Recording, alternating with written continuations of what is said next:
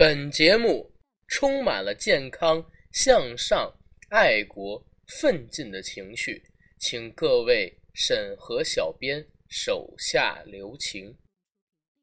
那天个儿，他去菜市儿，看到了同学小灯儿。小灯儿说：“我要娶媳妇儿，这对我们家可是大喜事儿。”可是什么叫做娶媳妇儿？难道这件事儿真的很有趣儿？娶媳妇儿都不知道什么事儿，回家去问问这个你爸的娘们儿。妈妈妈妈，什么叫做娶媳妇儿？难道这件事儿真的很有趣儿？儿子，你这个傻笨笨儿，娶媳妇儿可不是什么大好事儿。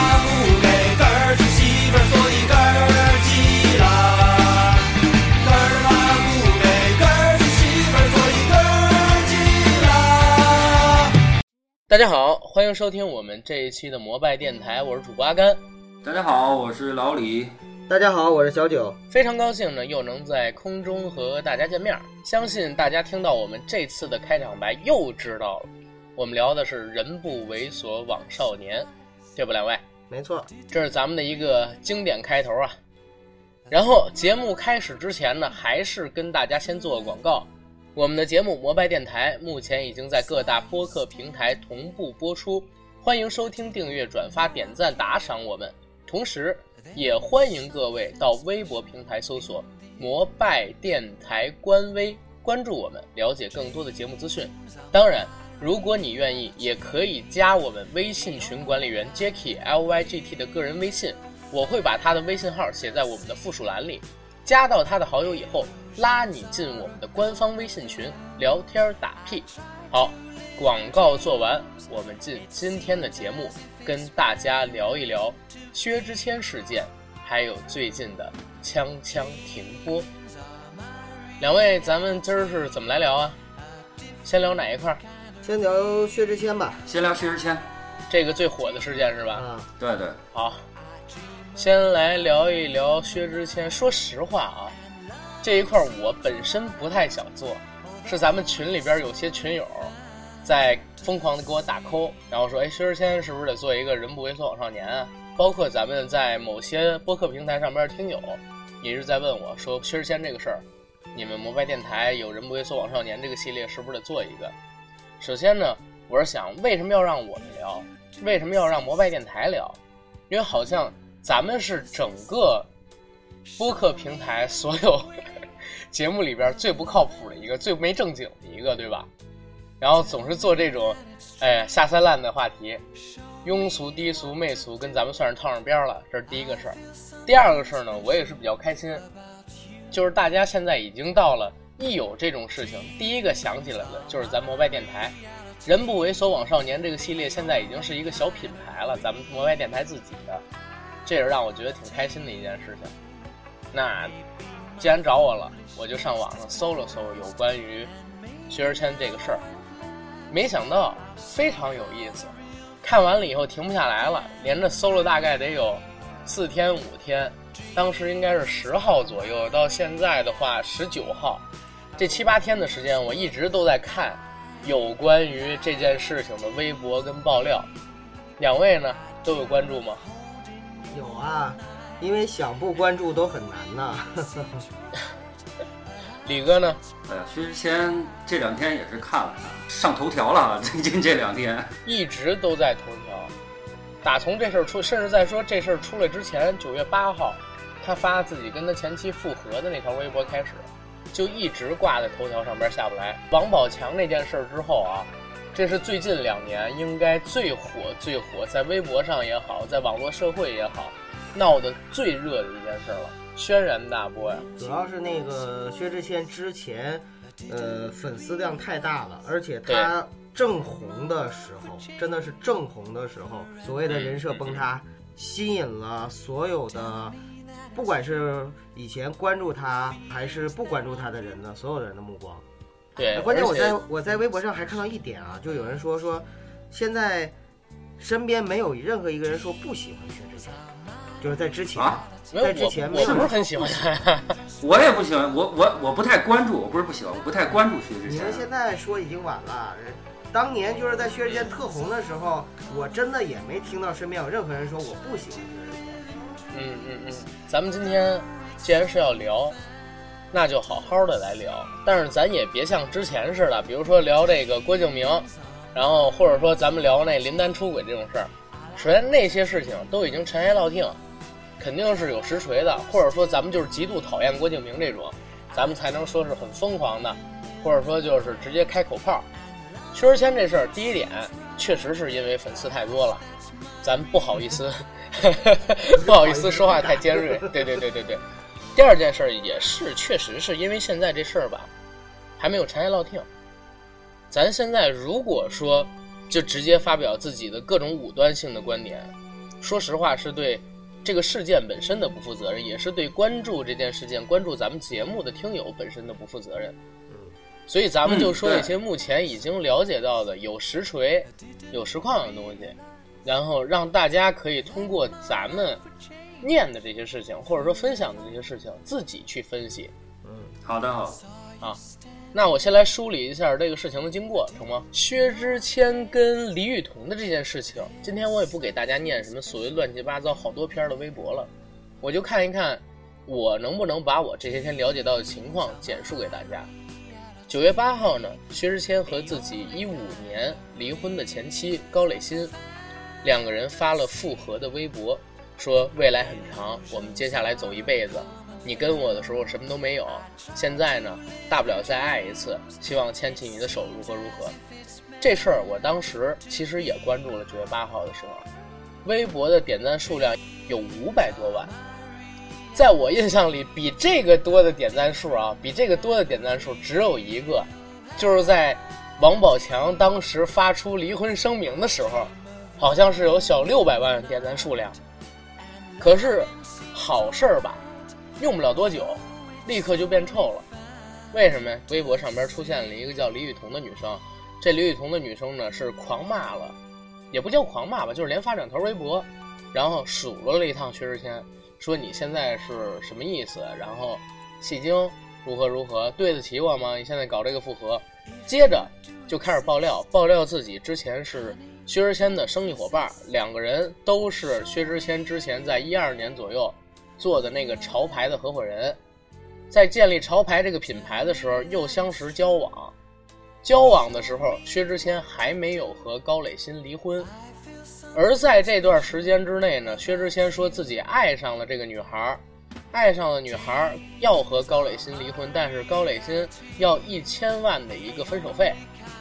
女孩陪着薛之谦用了大概一年的左右的时间，把这钱算是给还完了。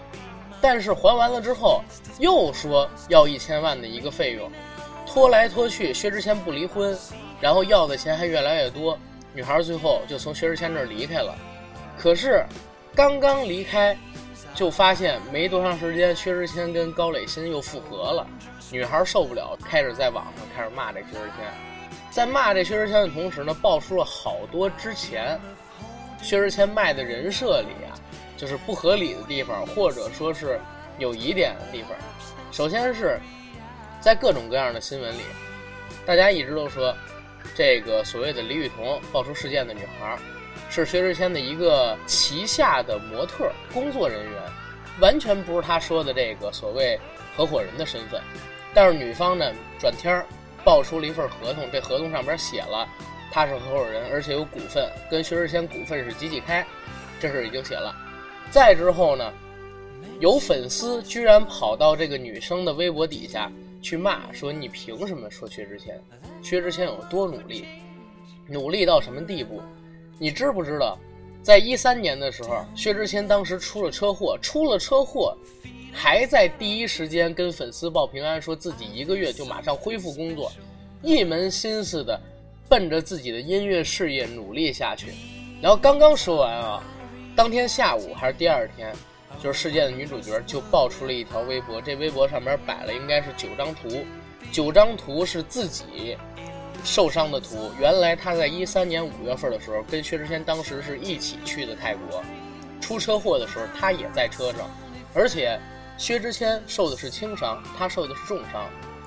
薛之谦呢干了一件什么事儿，把这个女生最严重的受伤部位的照片，找好角度拍下来，发到了自己的微博上，说是自己受了这些严重的伤，然后写了一篇很励志的微博吧，引来了很多粉丝的点赞跟关注。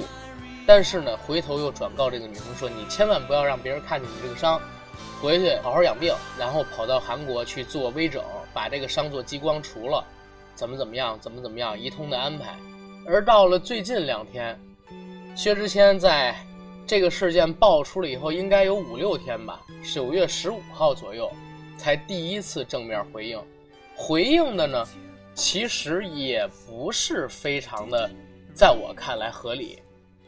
一个是承认了他们两个人之前确实是有过交往，再有一个呢，没有直接回应自己是不是跟他这个女孩共同把钱还给了高磊鑫，而是说我绝对不欠他一千万，我如果欠他一千万，我欠他一千万，我愿意自己去坐牢，其实是刻意回避掉了是不是这女孩陪他一起还钱这么一个问题。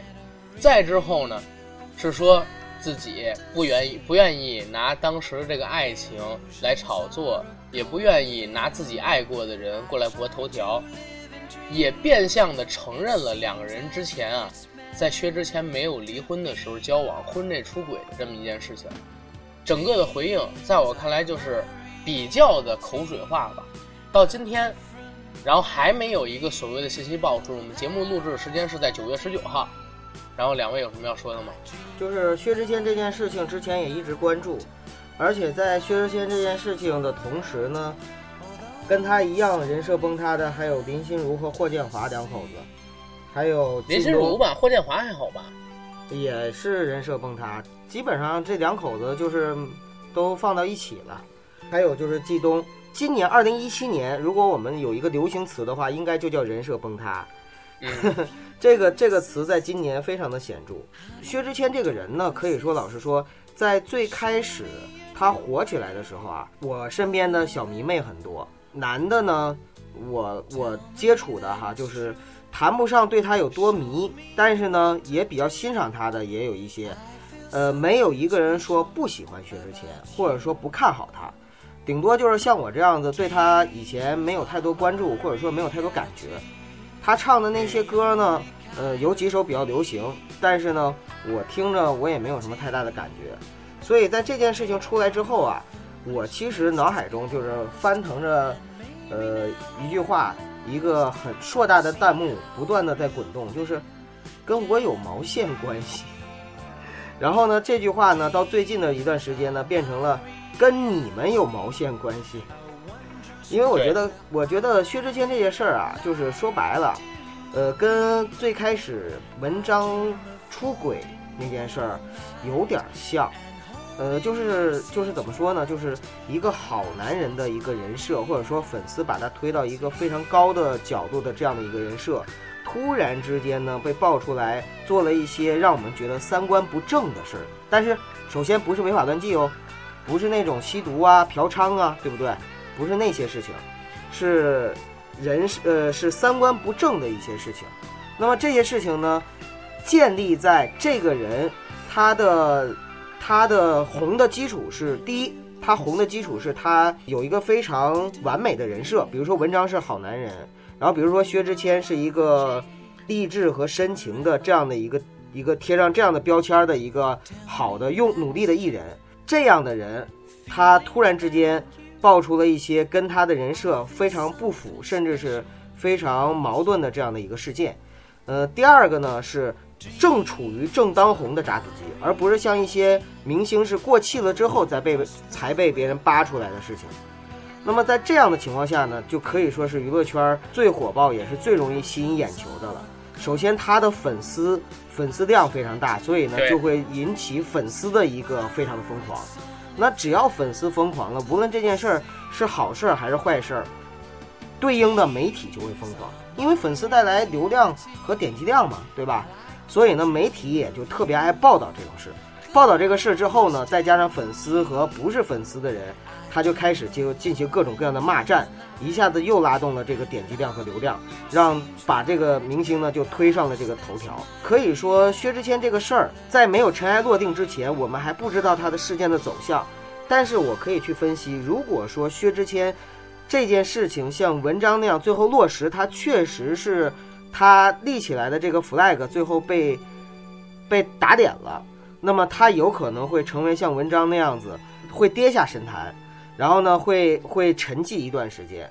那么如果说这件事情被他完美的公关过去了，那么可以说他的粉粉丝也相当于就是洗了一波，洗完了之后呢，就是留下来的这些人，可以说对他的接受度和纵容度反而会变得更加的宽泛。这件事情对薛之谦来说，我认为是九死一生。能把这件事应付过去的话，他就可以把之前。像悬在他头上的那个叫什么德莫克利之剑啊，还是什么之剑？达摩克斯之剑啊，达摩克斯之剑就是相当于完美的给规避掉了。然后呢，他以后就可以在他的人设上呢，就是做一个正常的、有血有肉的、有缺点有优点的这样的一个普通的人。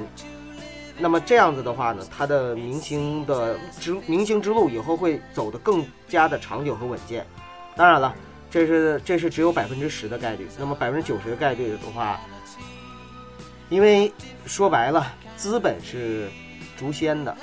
那么如果说这个时期有一个新的能够替代薛之谦，或者说有一个比他更火的人出现，然后呢，呃，薛之谦这个事儿又没有办法完美的去公关掉的话，那么很很可能他就会被资本抛弃。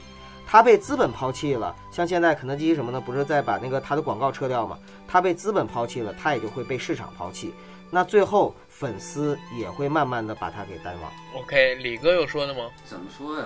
薛之谦关注薛之谦哈，还真是就是他跟这个高磊鑫宣布复合那个照片。我最早看的是照片，我不知道是薛之谦的，因为我我朋友圈里边很多人都发一个照片，然后去跟女朋友表忠心啊，跟老婆表忠心啊，我当时懵了，你知道后来反着去找，哦，是薛之谦，然后我让我想起了这个一些当年的事儿吧。刚九哥也说了啊，薛之谦的人设是励志，哈，不不不，他是励志深情。我还要加一个，就是说薛之谦有才。那为什么叫有才呢？我想起了在几年以前，那会儿薛之谦没红，因为大家都知道薛之谦唱完《认真的雪》之后，有几年是沉寂了嘛，真是大家都想不起来薛之谦。但是薛之谦有一个采访我印象比较深，具体是谁采访的我忘了。薛之谦就曾经说过，他他我觉得当时他的那个心态很平和。他说我红啊，我就我就这个这个 在演艺方面发展。那如果我不红？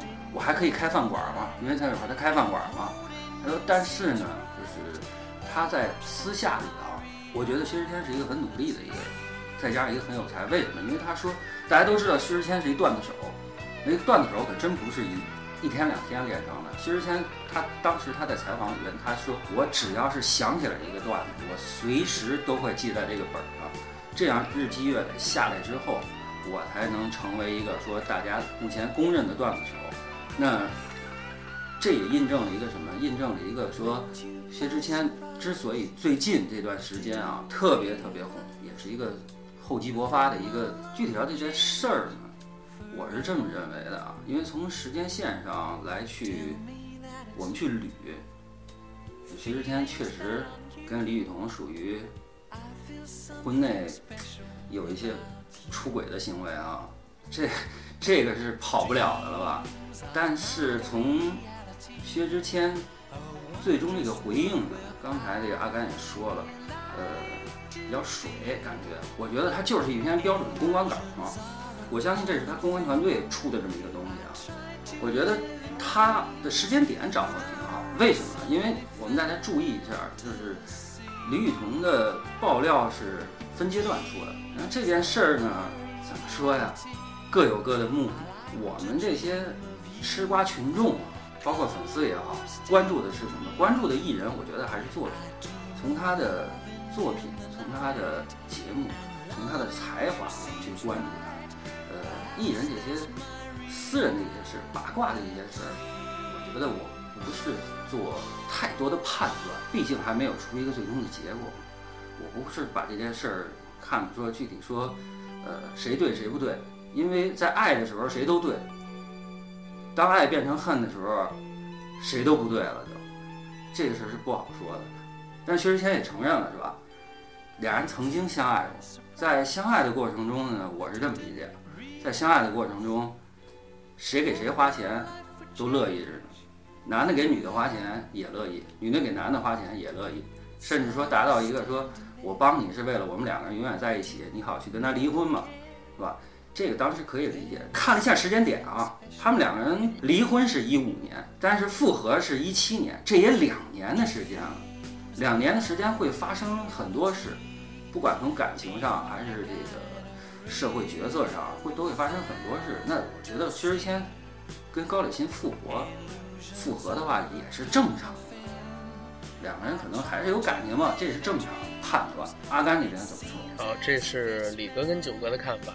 然后我现在反驳一个九哥的看法，就是你觉得这件事情对薛之谦是九死一生，对吧？嗯，我觉得不是啊。嗯，你还记得大明湖畔的小季娜吗？当年闹出加拿大某些人就是各种疯狂的，哎，再开五瓶香槟，再再开几瓶酒，宝宝我在飞机上边呢，一下就想到你了。就这种东西，当时也有过，但是现在吴亦凡还是吴亦凡，还有谁记得小丽娜呢？对不对？薛之谦其实现在我觉得都快比吴亦凡还要红了。我觉可呃，这个当然可能有某些粉丝不同意啊，但事实是这样。我今天看了一下，就在刚才看了一下薛之谦的粉丝微博数，应该三千七百多万了，挺吓人的。而且最近几天涨得好厉害呀！这件事出来以后，不管怎么样，薛之谦已经到了现在这个位置了，除非是他真的万劫不复，否则不管怎么样也不会说九死一生。说的这么难，更何况这件事情，到目前为止我都有解决的方法，无外乎就是钱嘛。这还是在有实锤的基础上。如果说薛之谦自己找到其他的证据，可能都用不了这么惨。其实说白了，李哥刚才说到的一句话，在我看来挺认同，就是两个人谈恋爱的时候啊，给对方花点钱很正常，为的是能永远在一起。但是疑点是什么呢？疑点是这女方。在当时，薛之谦并不红，而是很缺钱又很没有名气、很沉寂的时候，帮他一起出的钱。而这个钱，你要看看是干什么的，是帮着薛之谦给他前妻的一个分手费。而且女方用到的词是什么？说是高磊鑫作为薛之谦的妻子，骗薛之谦说自己怀孕了。让薛之谦跟他结的婚，在知道他骗婚之后，就一点也不爱高磊鑫了。再有呢，就是他和高磊鑫分手的过程中，高磊鑫像一个喋喋不休的贱人一样，要各种各样的钱啊、物质啊等等方面的东西。薛之谦对他厌烦至极，而在两个人还钱的这段时间里边，他为了薛之谦的事业、工作付出了极大的努力。而在薛之谦成功离婚之后，并没有还给李雨桐这个钱。要知道，谈恋爱的时候我们互相花一点可以，但这并不是一个小数目。尤其当时啊，李雨桐跟薛之谦做的那个店还是比较有规模的店，而薛之谦还并不太红，一千万真的不是一个小数了。原则上，有能还的能力是应该来还的，但是人没还。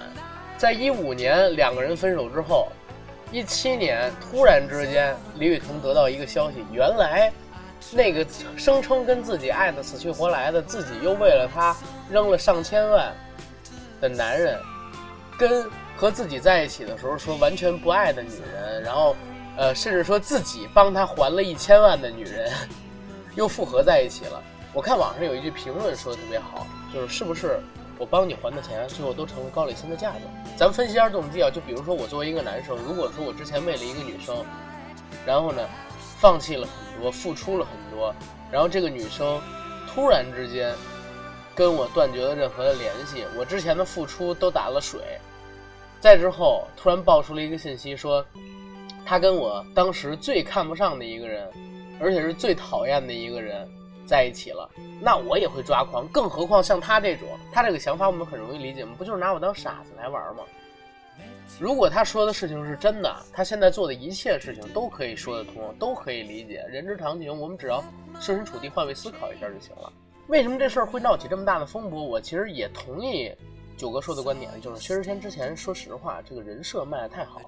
我们想想啊，前两天我看了咱们平台的一个节目吧，这个节目上边呢，当时聊到了北京的一个玩主，也是特别牛逼一大哥，叫叶京。然后我在听了看了他们听了他们这个节目之后，我找来叶京的那个雅虎的访谈，有人那主持人问的说那王朔吸毒，然后怎么怎么样，叶京说啊王朔吸了，那叫事儿吗？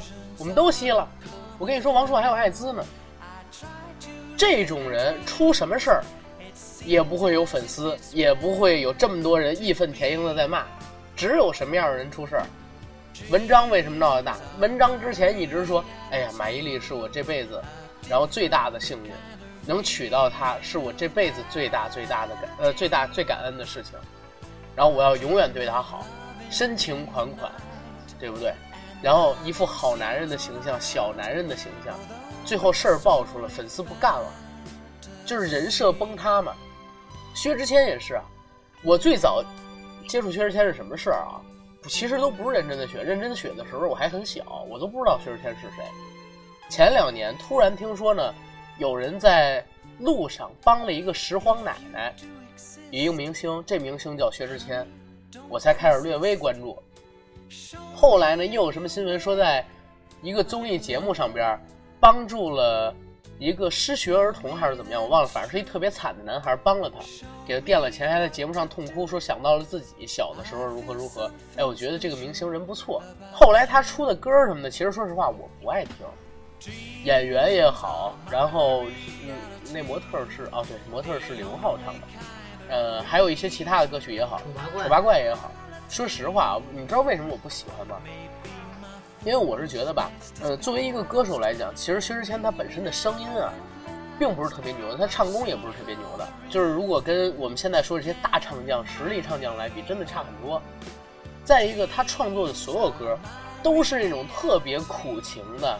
然后深情款款的，我最近梳理了一下他的歌名，什么刚刚好，绅士，然后表演，丑八怪，然后包包就是很多演员，一个一个的调其实都差不多，都是那种特别苦情的，演写的是自己付出了特别多，但是永远被人视而不见。你拿我当一个丑八怪，或者说当一个乐色，说丢弃就丢弃，然后我永远是仰视你，深情款款的这种形象，就这种情歌，早在八十年代、九十年代的时候就被很多人玩烂了。好不容易从两千年开始有周杰伦、有王力宏、有林俊杰，把华语音乐又给提起了一档子，现在又冒出了一个你，又把我们听的音乐倒回到九十年代，甚至说更早的这么一个时间段去了，而且。他还参加过一综艺节目，叫《我们上学了》，我还看了几集，因为里边有潘玮柏。他们参加这个节目的人一起唱了这个节目的主题曲，所有人唱的都有不停的一个风格，但是直到薛之谦唱，又是情歌，然后唱的特别苦情，哎呦，弄得我其实说实话，我是很反感这种东西的。但是也跟我本身性格有关系啊，各位粉丝也别着急，因为我本身性格就是挺躁动的一个人，我不喜欢听这种特别悲切的音乐。直到这事儿出来之前。虽然不喜欢他音乐，但是最起码最起码的其实是有好感。这事儿出来，尤其是爆出了拿女生受伤的大腿，然后做新闻博卖点那种事情，让我真是觉得两点：第一点，如果是真的的话啊，这人很可悲；第二一点呢，是这个人确实很虚伪。可悲是可悲在哪儿？就是我最近。因为做咱们这个节目也好，或者说之前也好，认识了一些人，慢慢的了解到了，就是娱乐圈也好，名利场也好，他们的一些小咖位的明星啊等等的一些生存状态。一几一三年的时候，薛之谦确实算是很小咖位的明星。为什么要博这个关注？甚至说出了车祸之后，第一时间不是看自己的伤，不是看女方的伤，而是直接拿女方的伤拍照发微博。然后编一段特别励志的微博，就是为了要博关注，想红嘛，就是想红嘛。因为想混出头太难了。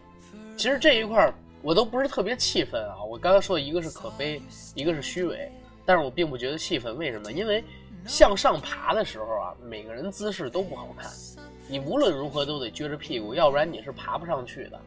薛之谦当时就是这么一个人啊，就是无论出了任何一个事情，想到的就是要博眼球、博关注，一定要红，一定要让自己红起来。这种人现实生活里边太多了。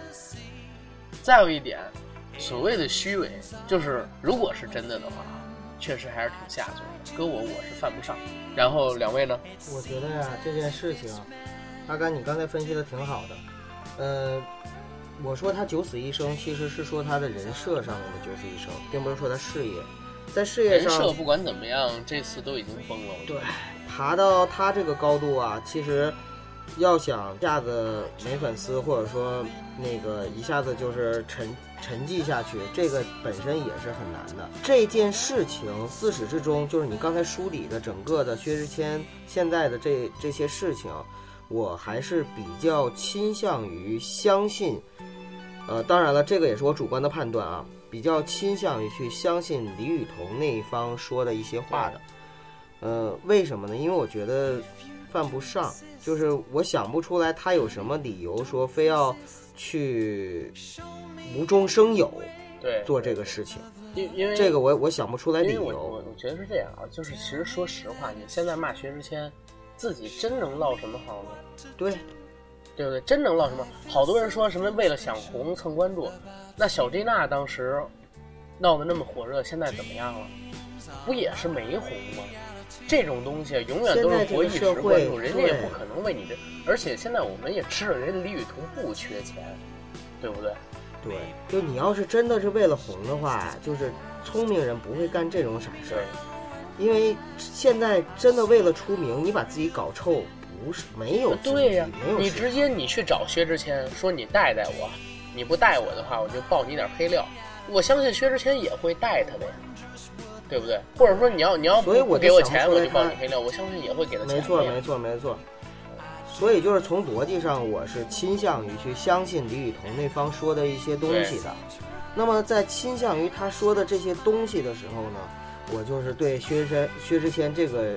这件事情啊，就是对他这个人，因为我跟我没关系，所以我也不想去站在什么道德制高点，咱们去审判他，或者说给他定性，没有没有必要，我们也没这资格，对吧？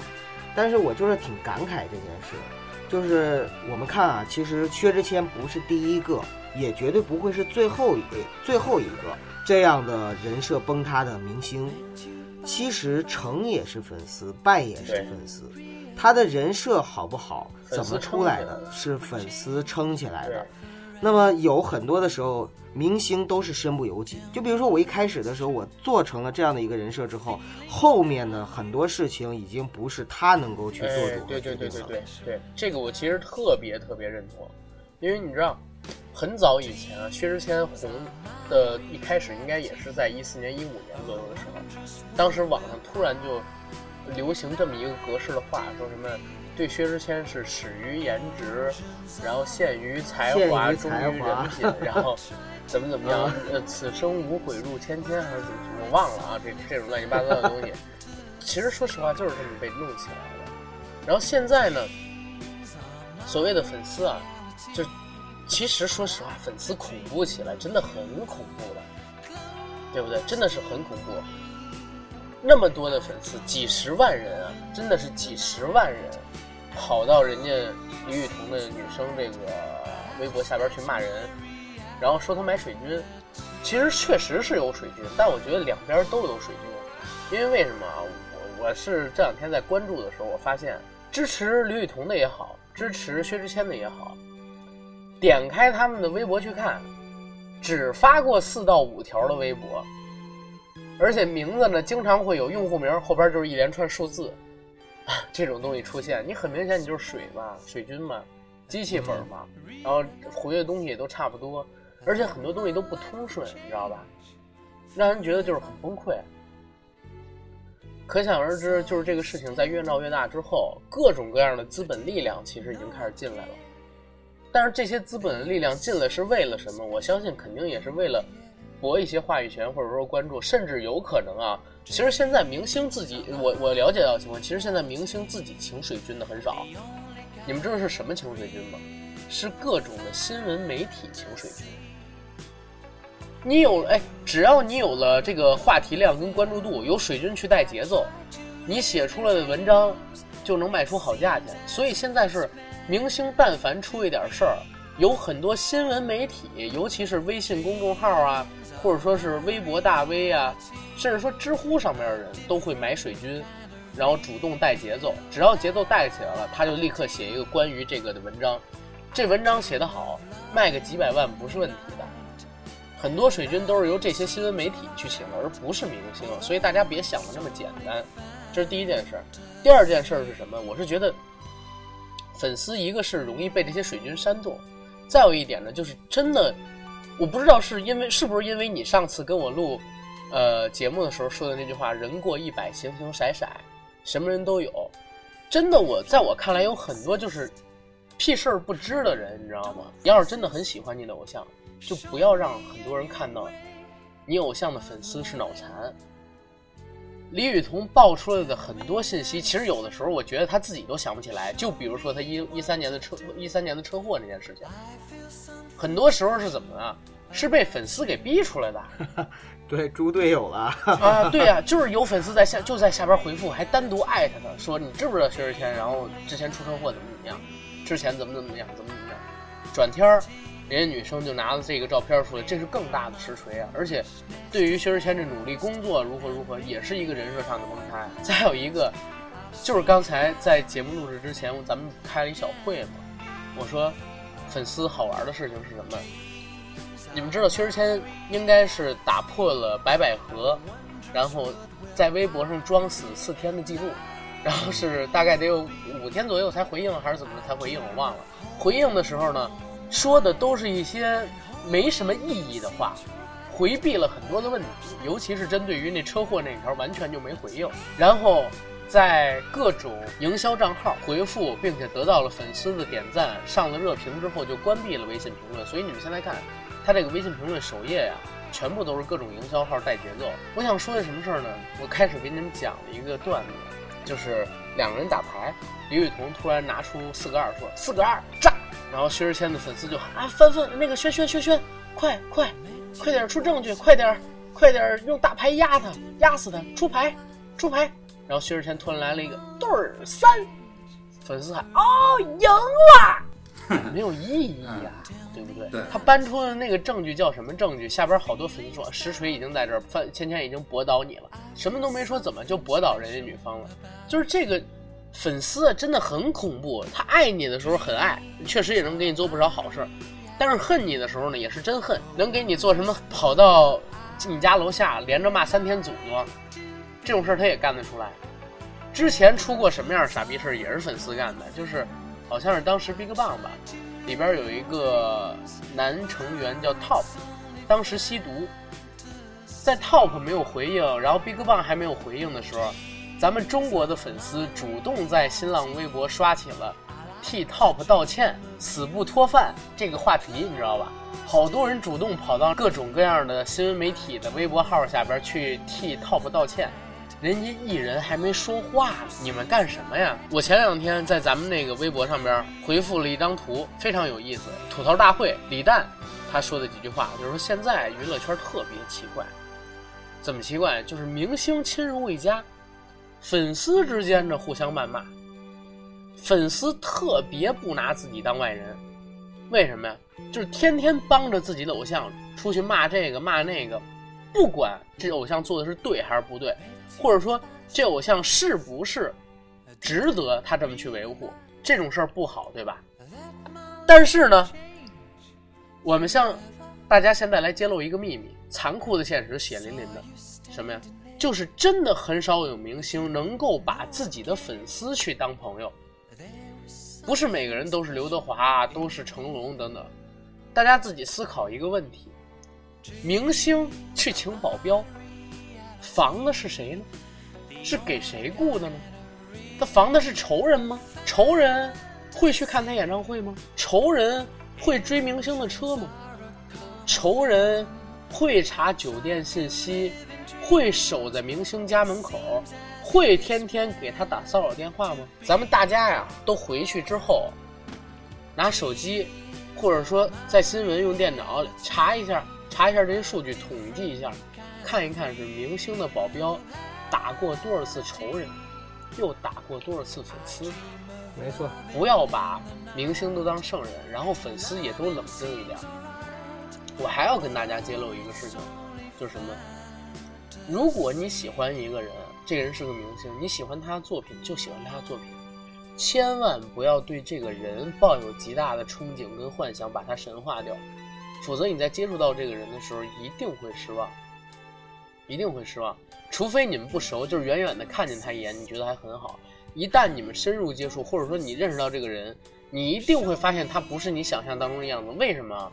因为你们就想一下，是个人就要拉屎，哪怕你再喜欢的爱豆，他拉屎的时候也是很难看的。只要你贴近他的生活，你就能看到他拉屎的那一面，而不是他在舞台上光鲜亮丽的那一面。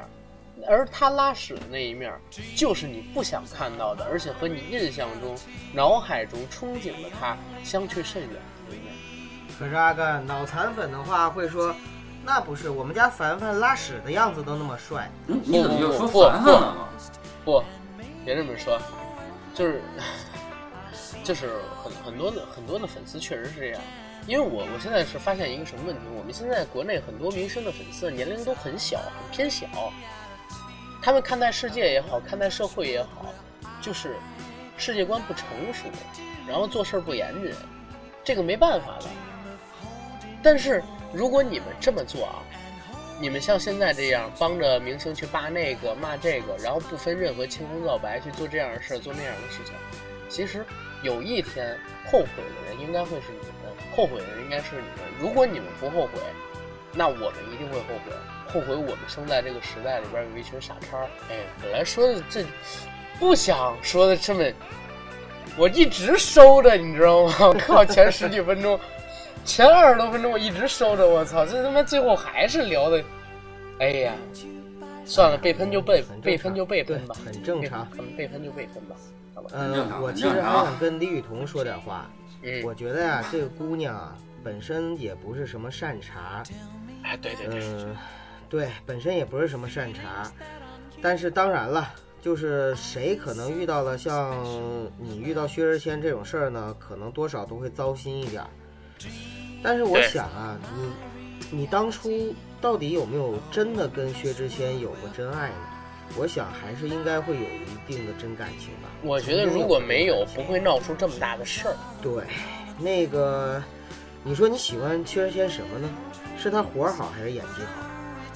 我我觉得不是活儿好，因为之前有爆料过炮友跟薛之谦 约约炮，反正是那个薛之谦问他高潮没，然后那炮友说没有，很诚实的回答没有，搞到薛之谦还很尴尬。哎，这这个新闻咱就别报了吧，这新闻这都这都没人证实呢，咱们就聊点有实锤的事儿。总之我的意思有实锤是什么？薛之谦有腰伤嗯，啊！我一说一句，薛之谦有腰伤，好吧，这是实锤。薛之谦的演技是真的很好，所以在你们的感情中呢，我相信你们曾经都付出真心，包括薛之谦，我都不否认他一定也是曾经付出真感情的不。是我我我觉得这个我想说两句啊，哥，嗯就是我感觉薛之谦他是一个一个点，但是他引出的其实是面。就是现在娱乐圈里边好多人都是表演型人格，所谓的表演型人格，就是像你刚才说的靳东也好，林心如也好，秀霍建华其实还还 OK，现在人闹出什么事。就是表演型人格是什么样的？就是你在人前的时候，就一定要端着，嗯哼，就一定要表现出那种啊，老子，明白吧？而且一定要特别振奋的这种。其实我我今年年初的时候，当时我看一篇文章也是聊薛之谦的，因为他那会儿太火了，有人就聊薛之谦，里边提到了一句话，说他怀疑薛之谦啊有心理疾病，什么心理疾病呢？一个呢是抑郁症，一个呢就是狂躁症。为什么？他用匿名发的那篇文章，匿名发的。首先，他跟薛之谦之前认识，他私下里不是一个在综艺节目当中那么有梗，然后那么癫狂的一个人。其实私底下挺安静的。但是到了综艺节目里边，就为了博眼球，一个劲儿的在作践自己也好，然后折腾自己也好。甚至说我前两天看优酷的节目叫《举杯呵呵呵》，杨迪上的那个节目，他是主，呃，他是嘉宾之一嘛，聊在做这个火星情报局的时候，已经残酷到了什么地步？就是每天拿一个本在身边，一旦在生活中遇到一个有梗的情况，就必须要记下来，因为每期节目就要抢着把梗给说出来，否则就没有镜头了。这样的情况几乎很少有人能够承受很长时间的。他有这么高的一个工作频率，当时那个人怀疑说，是不是会得上抑郁症？因为这个跟他现实生活中的人性格太不一样，在台上的时候。再有一个，为什么有狂躁症？呃，就是你总在扮演另外一个人格的话，或多或少都会有点心理扭曲。我这我这个是纯粹一个平和的心态来跟大家探讨这个，没有任何歧视意义。因为有时候我觉得我自己也有点表演型人格了，开始慢慢的。其实我我说两句啊，我我是这么感觉的啊，我是这么感觉，因为刚刚阿甘说，不管薛之谦是表演型人格，还是说其他那几个明星啊，我是这么认为的。我不把他当做一个明星吧，我来分析分析一个普通人啊。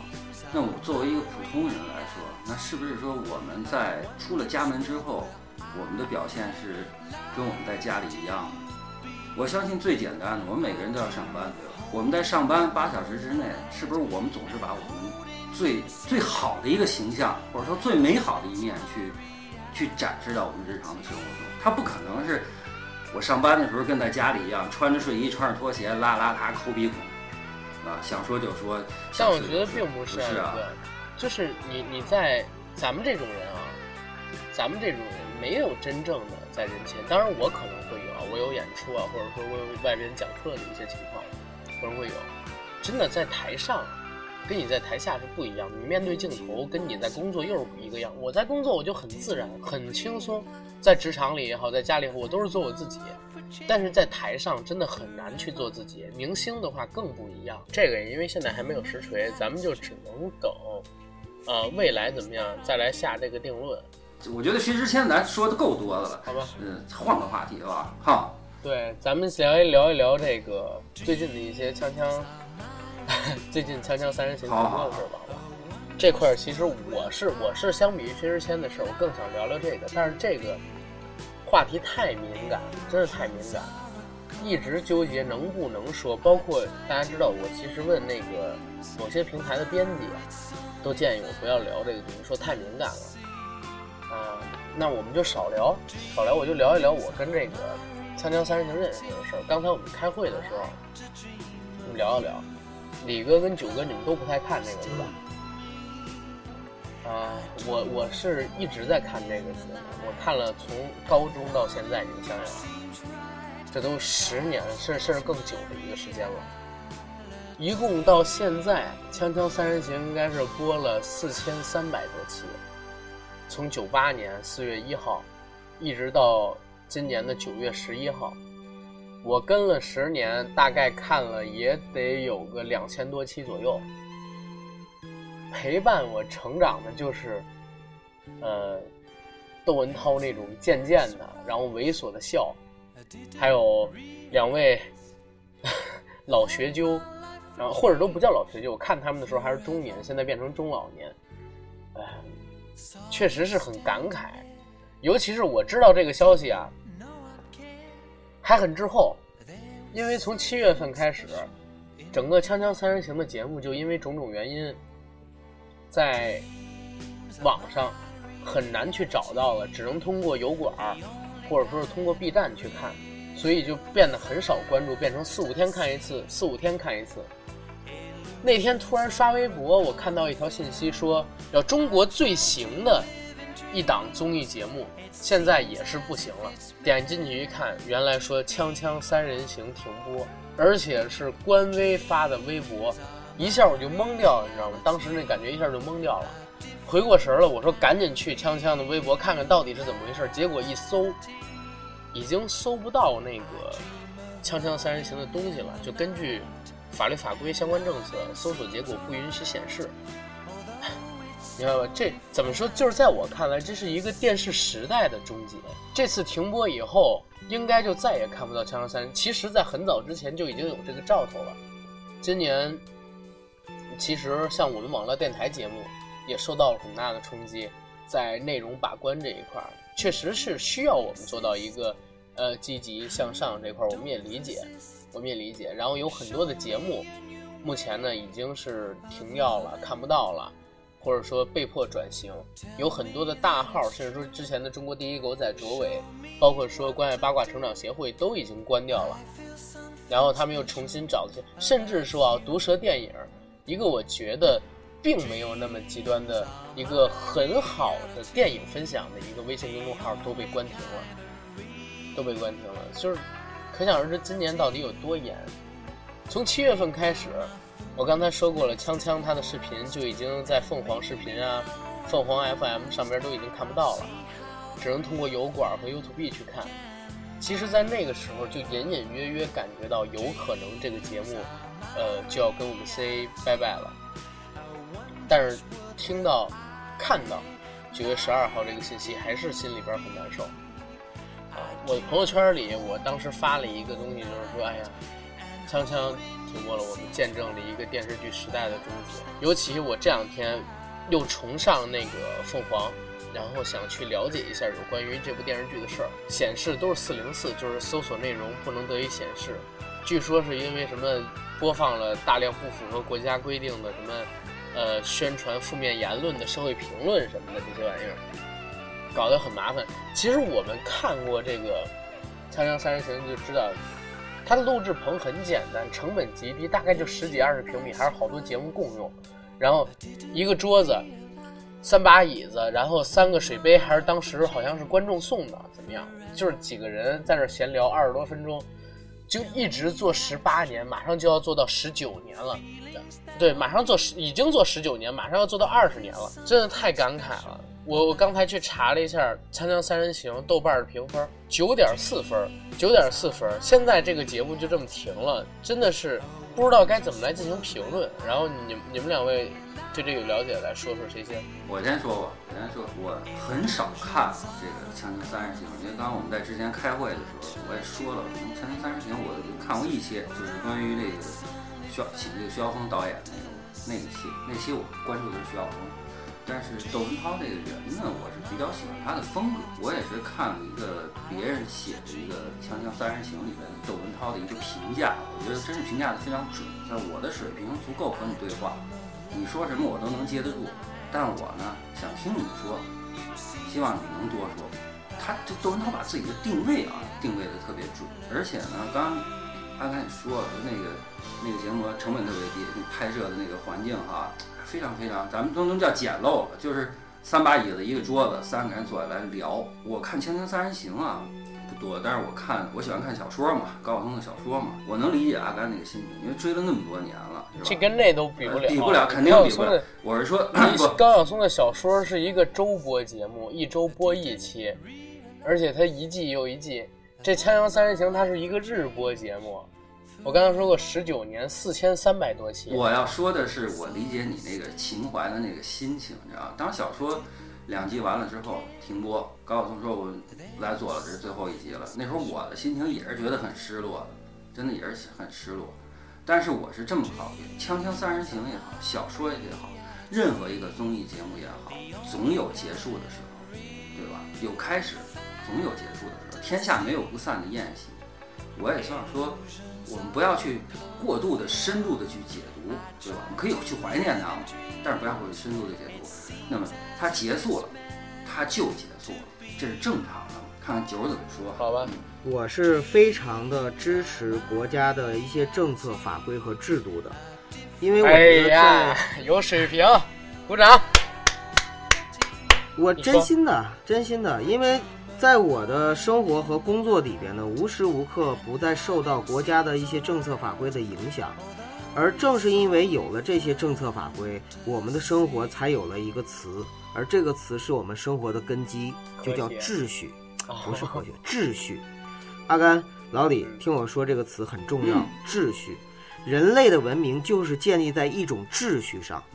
而如果这种秩序乱了的话，那么人类的文明将会朝一个无序化的方向发展，那是非常危险的。同意我们我们今天晚上可以做一个头脑风暴，当然不是在节目里啊，节目结束之后，咱们三个喝酒聊天的时候做。听众朋友们也可以呢，就是听完节目之后呢，去设想一下，如果说有一天我们赖以生存的这个世界的人类文明、人类社会文明中的某一些秩序，哪怕有一条突然之间剥离掉的话，那么我们在第二天起床的时候，又会面对一个怎样的世界？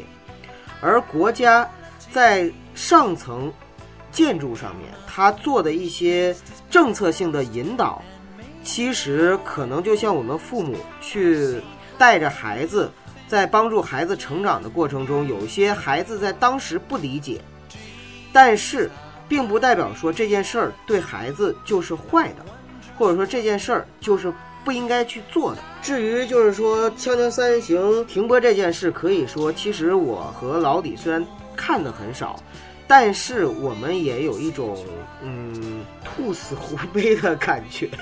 不是，我感觉是这样，就是你们如果没有追这个节目，你们你们是根本就理解不了我们。不过你听我说完啊，阿甘，你听我说完，啊甘。那个为什么这么说呢？是因为，呃，我觉得在某一种程度上来说呢，我们仨也有点像《锵锵三人行》对啊，可以说是我我低配版我这么说一句啊，就是你们知道，其实我做这个节目受到《锵锵三人行》非常大的影响。就是你知道他们是没有稿子的，就跟咱一样，咱也没有稿子，他们没有稿子的。然后呢，就是每期随便定一个主题，上去带着嘉宾就开始聊。我印象最深的一个事儿是什么事情啊？我就是他们经常会聊跑题，就像咱一样。印象最深的事儿是什么？一六年，当时应该是凤凰台二十周年庆，然后锵锵十八周年小庆。当年的四月三十、三月三十号，还有三月三十一号两期的《锵锵三人行》是鲁豫、许戈辉、窦文涛三个人，锵锵的三大将一起来录这个节目。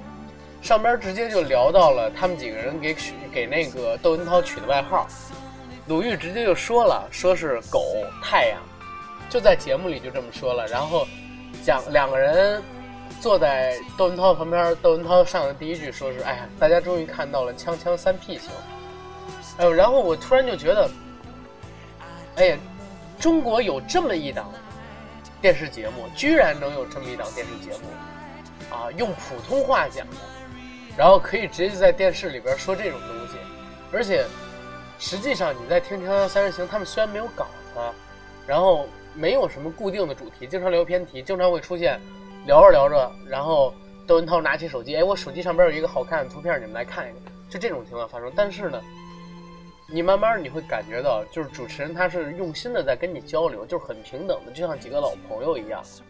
你可以一个人吃着面，然后看着这个《锵锵三人行》，就好像整个屋子坐满了人一样，自己不这么孤独了。然后他也确确实是传递出了很多的知识啊，然后开眼看世界的这种思想给到我们。所以我说，你们不看这个节目的人，就是很难理解我们这种跟了十年甚至跟了更久的粉丝是怎么想的。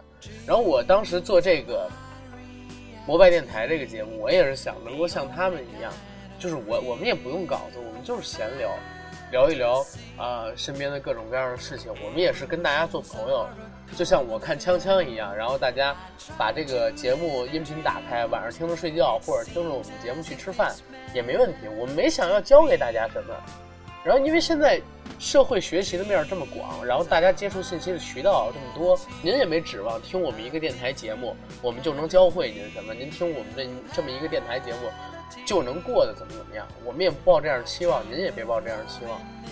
但是呢，只是简简单单做好自己的一件事情，就真的只是简简单单做好自己的一件事情，结果就，哎，反而确实是不太舒服，因为这个这个事情，而且最近也有很多事，《极限挑战》也停播了一期，然后优酷的举杯呵呵呵也被下线了，然后之前吐槽大会也被下线过。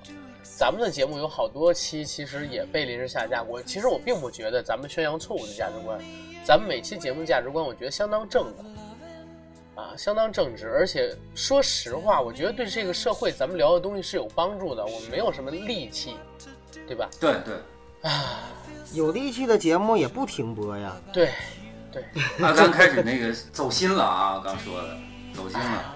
阿甘算了，咱咱咱们咱们咱们今天聊到这儿吧，好吧？不是我还没说完呢。啊你说你说说打断老人家，老人家的思路很容易就断了，之后就接不上了。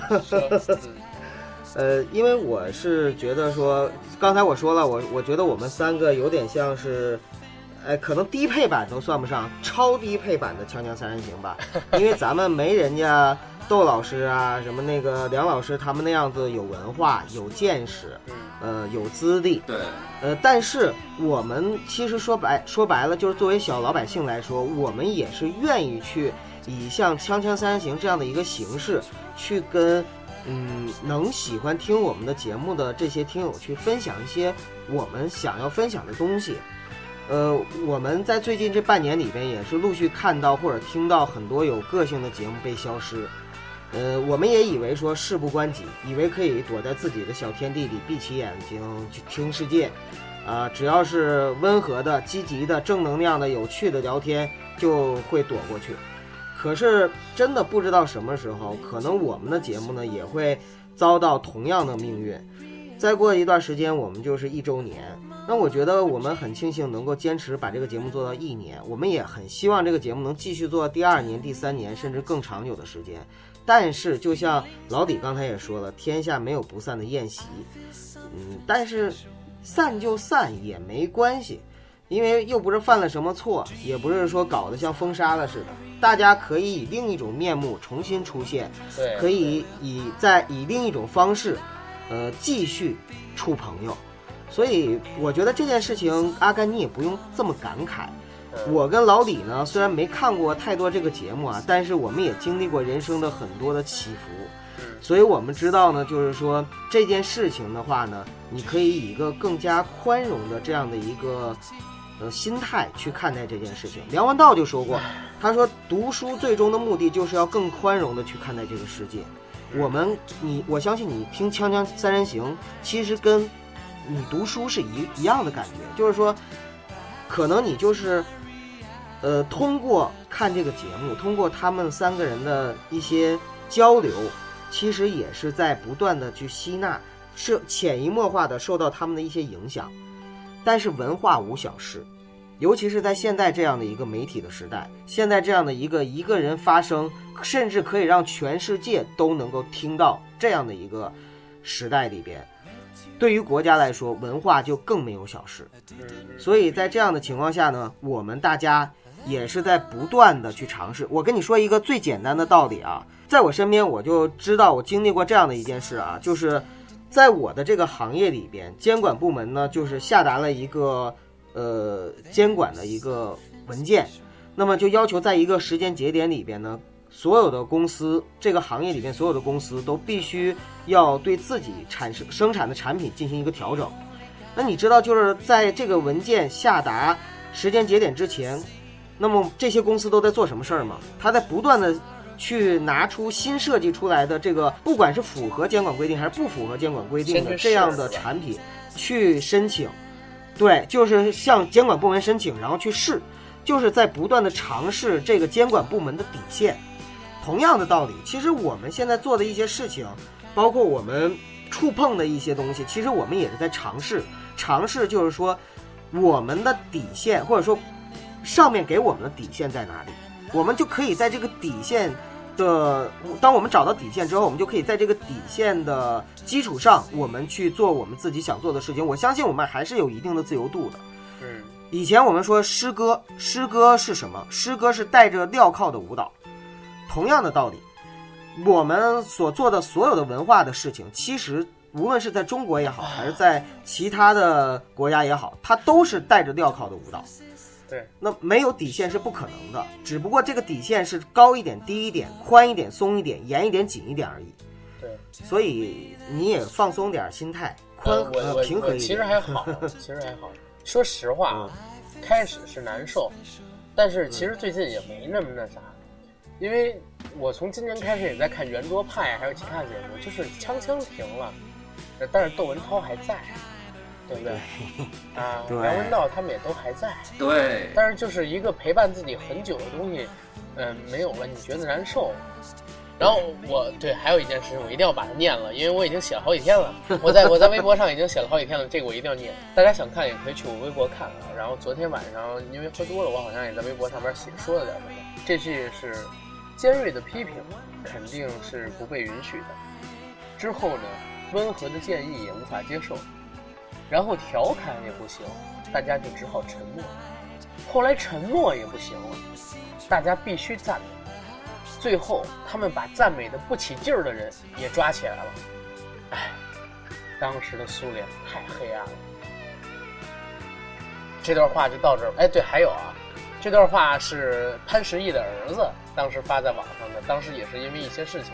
然后我在这句话下边我还写了两段评论，所以大家呢只能哭着赞美，不但得赞美，还得一边舔着狱卒的大脚拇指，一边喊着自己热爱舌尖上的足疗啊，然然然后我我再说一句啊，再说一句，其实其实现在很多东西我都可以理解，都可以理解，包括咱们的节目，呃，遇到一些问题都可以理解。我认为几个方面，第一个方面啊，确实是现在因为互联网时代嘛，你没办法限定一个最低门槛呃，确实也会有很多很多的未成年人啊，甚至说小孩来听咱们这种节目，然后弄节目，确实里边如果有一些内容不太合适，真不太合适。